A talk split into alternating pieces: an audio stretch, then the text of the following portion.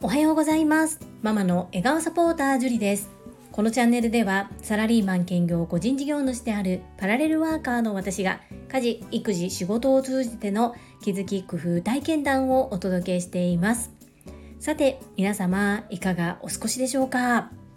私は一昨日からですねちょっと首を寝違えてはないんですが寝違えたみたいに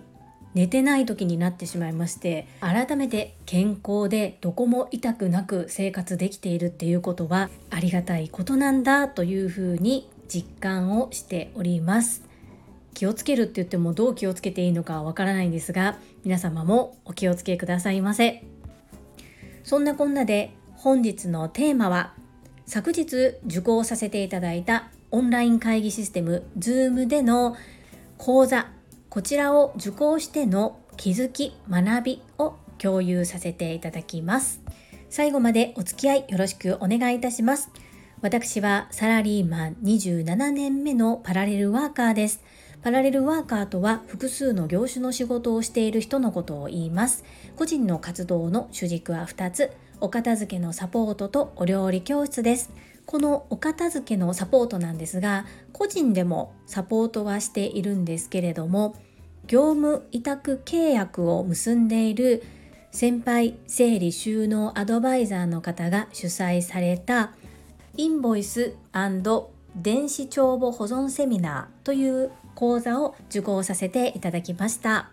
内容は大きく分けて3つです。1つ目インボイス制度の概要。2つ目は電子帳簿保存のやり方と法律の改定について。3つ目は自宅で簡単に取り入れられるスキャンの話です。1つ目のインボイスについてですが実際に税理士の方をお招きしてそしてインボイスについてのご説明がありました。私はサラリーマンとしてのお仕事の関係上税務署にインボイス制度の講座を受講しに行ったことがあったために少しだけ先に知識が入っていたこともありとても分かりやすくインボイス制度について学ばせていただきました。ここでとても役になったのがサラリーマンとしての経験と個人事業主としての経験です。サラリーマンとして今経理事務を行っているため会社としてどのようにインボイスの対応をしていくのかっていうところに携わっています。個人事業主として自分が課税事業者になるのか免税事業者のままでいくのかっていうところの選択そして選択した後に選択によってどのように自分を取り巻く環境が変わっていくのかというところがどちらの立場も経験している私にとっては見えている部分があります企業さんが個人事業主の方に直接言ってはならない言えないこと。そこを今免税事業主の個人事業主さんが知っているか知らないかで選択が変わってくるように感じております。会議の中で私の意見を申し上げていいのかどうかちょっと迷うところがありまして周り全体を考えた時にその挙手をためらうということではなく今ここでこの発言をしたらちょっと会議の方向性が変わってしまうかなっていう部分がありましたので終了する時に主催者の方と少しお時間をいただきまして私の経験と見解そして今企業はどのようにしようとしているのかということをお伝えさせていただきました。とってもためになったというふうにおっしゃっていただきまさか自分のサラリーマンとしての経験がお役に立てる時が来るなんてということでとても嬉しかったです。2つ目の電子帳簿保存のことに関してはまだまだ流動的なところもあるものの少しずつ形になってきているのかなというふうに思いますこちらももう少し学ばせていただきながらそして自分の今勤めているサラリーマンとしての職場と個人事業主としての在り方を時代の流れを考え今後どのように取り込んでいくのか見つめ直すとても良い機会となりました。3つ目の自宅で簡単に取り入れられるスキャンの部分なんですがここは私が自分自身学んで取り入れた方がいいのかどうか少し考えているところです。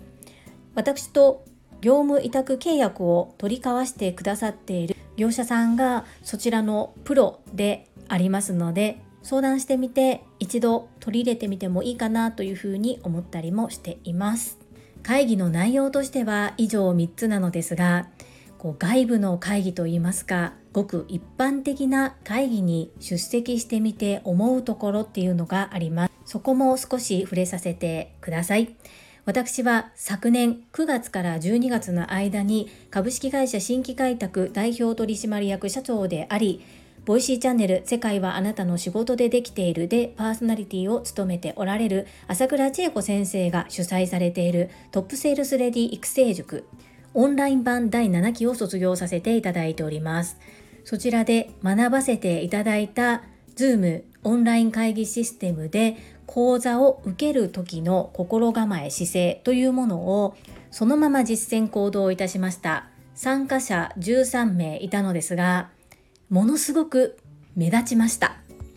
目立つのがあまり得意ではない私としては本意ではないと言ったら変な言い方になりますがこう目立っていくっていうことが自分をアピールするという意味でもプラスになるので結果的には良かったのかもしれませんがこんなにも TSL メンバーの中にいる時と外部に出た時の違いっていうのをあからさまに感じたのは久しぶりでとても驚きました。どういった部分が違うかというと昨日は午前中サラリーマンとして職場で勤務を終えた後午後からお休みをいただいてそのセミナーに参加させていただいたのですがお洋服が真っ黒でした。そして帰宅して着替える時間もなかったのでそこに私はコサージュをつけてそして大ぶりのピアスをつけて参加いたしました。これって TSL 熟成だと普通のことだと思います。それがものすごく目立ってしまって入出してすぐに主催者の方から「樹里さん聞こえていますか？聞こえていたら一度ミュートを解除して喋ってくださいっていうふうに言われたのでミュートを解除して「はい聞こえております」というふうにお答えしたところもしかして今日は何か予定がありますかっていうふうに聞かれました。ありませんというふうに答えたんですがこうあまりにも装いが綺麗ですというふうに言っていただきました。さらに主催者の方が画面共有をされた時に画面は見えていますかと言われたので TSL のノリで大きく頭の上に丸を描いたんですけれどもそれは私一人でしてとても目立ちましたが何名かつられて同じように対応してくださる方がいてあやってよかったなと思いましたし主催者の方から「あ反応嬉しいですありがとうございます」と言っていただきました。さらには少し途中でトラブルがあり気づいたことを私はチャットで送らせていただきました。それも皆さん無反応でこう自分が主催だったらこの状況はかなり辛いなというふうに思いながらチャットでメッセージを送らせていただいたんですがそのことについても主催者の方からお礼をいただきました。このように塾の中では当たり前のことでそうすべきこととなっていることが一歩外に出るとかなり目立つことなんだということを改めて実感したと同時に自分が主催者になることもあるのでやはりこの反応をしてもらえることって本当にありがたいし進めやすいなそんな風に感じた出来事でした。リアクションをしたり反応をすることで主催者の方からありがとうをいただけたり反応助かりますというふうにおっしゃっていただき自分の行ったことが役に立ててよかったなというふうに思います。本日は昨日受講させていただいたセミナーの内容とそして私の所感を共有させていただきました。最後までお付き合いくださりありがとうございます。それでは本日もいただいたコメントを読ませていただきます。第593回読書。Be Yourself& コメント返信にお寄せいただいたメッセージです。英語学習者と世界をつなぐキューピット英会話講師高橋明さんからです。樹里さんおはようございます。こんまりさんは英語の動詞にもなっちゃいましたからすごいですよね。私はこんまりさん知らなくてカナダの友人から教えてもらいました。今日はタイトルが面白い感じです。何か意図がありますか？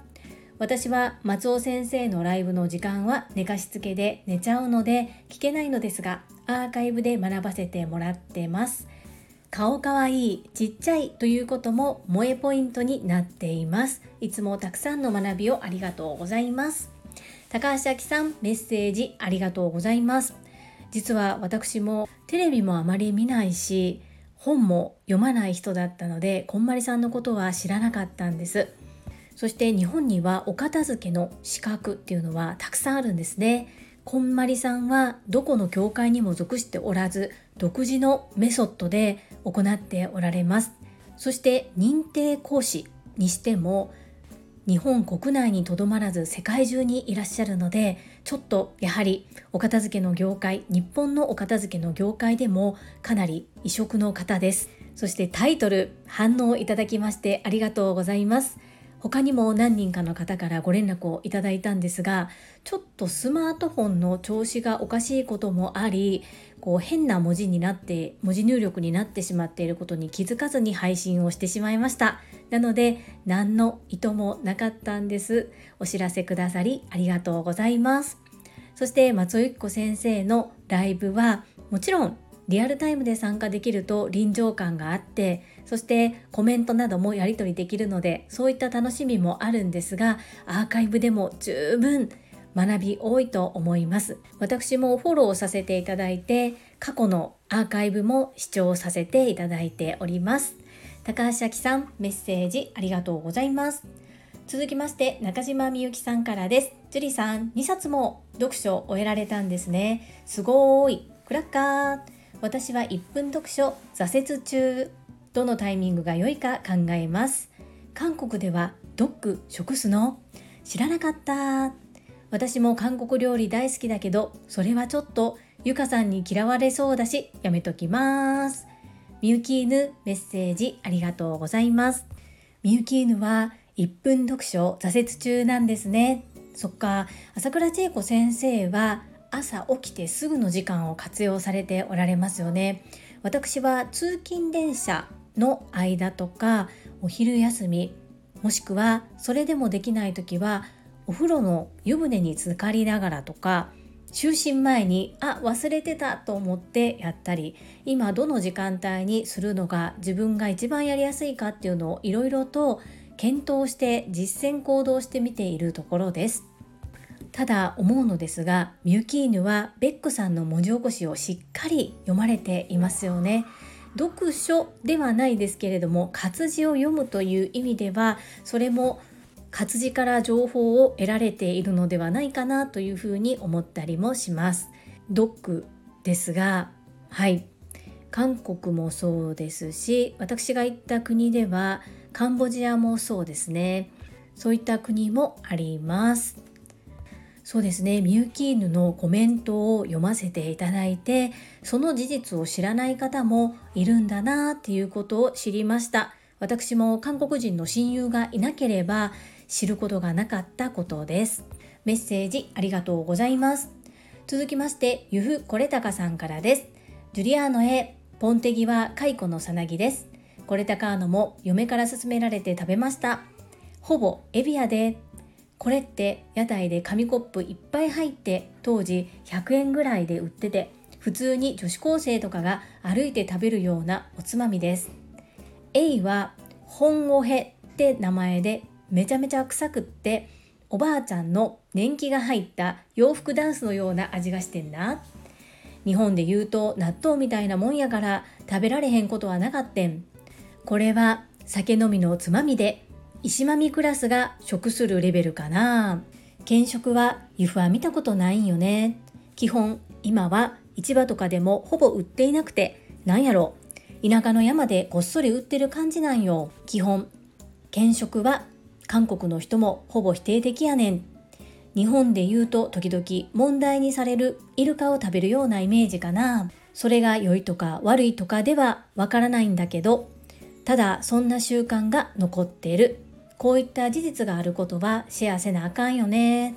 これだかのメッセージありがとうございます。そうですね、ポンテギの説明が抜けていましたね。蚕のさなぎ。そして屋台で紙コップいっぱい入ってて、お安く食べれる本当に女子高生とかがおやつ代わりに食べていますよね。エイなんですが、コレタカーノが教えてくれたちょっと臭い発酵している本オヘと私が食したものはちょっと別物で私はその海鮮市場のようなところで食べたんですけれども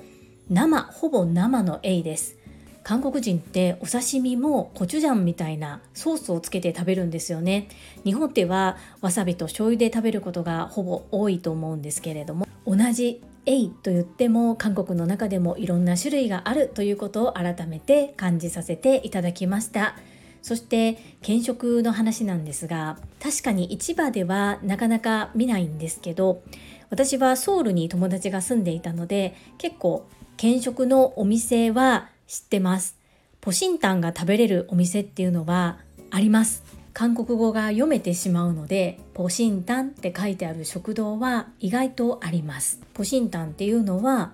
犬のお肉が入ったお鍋のことです。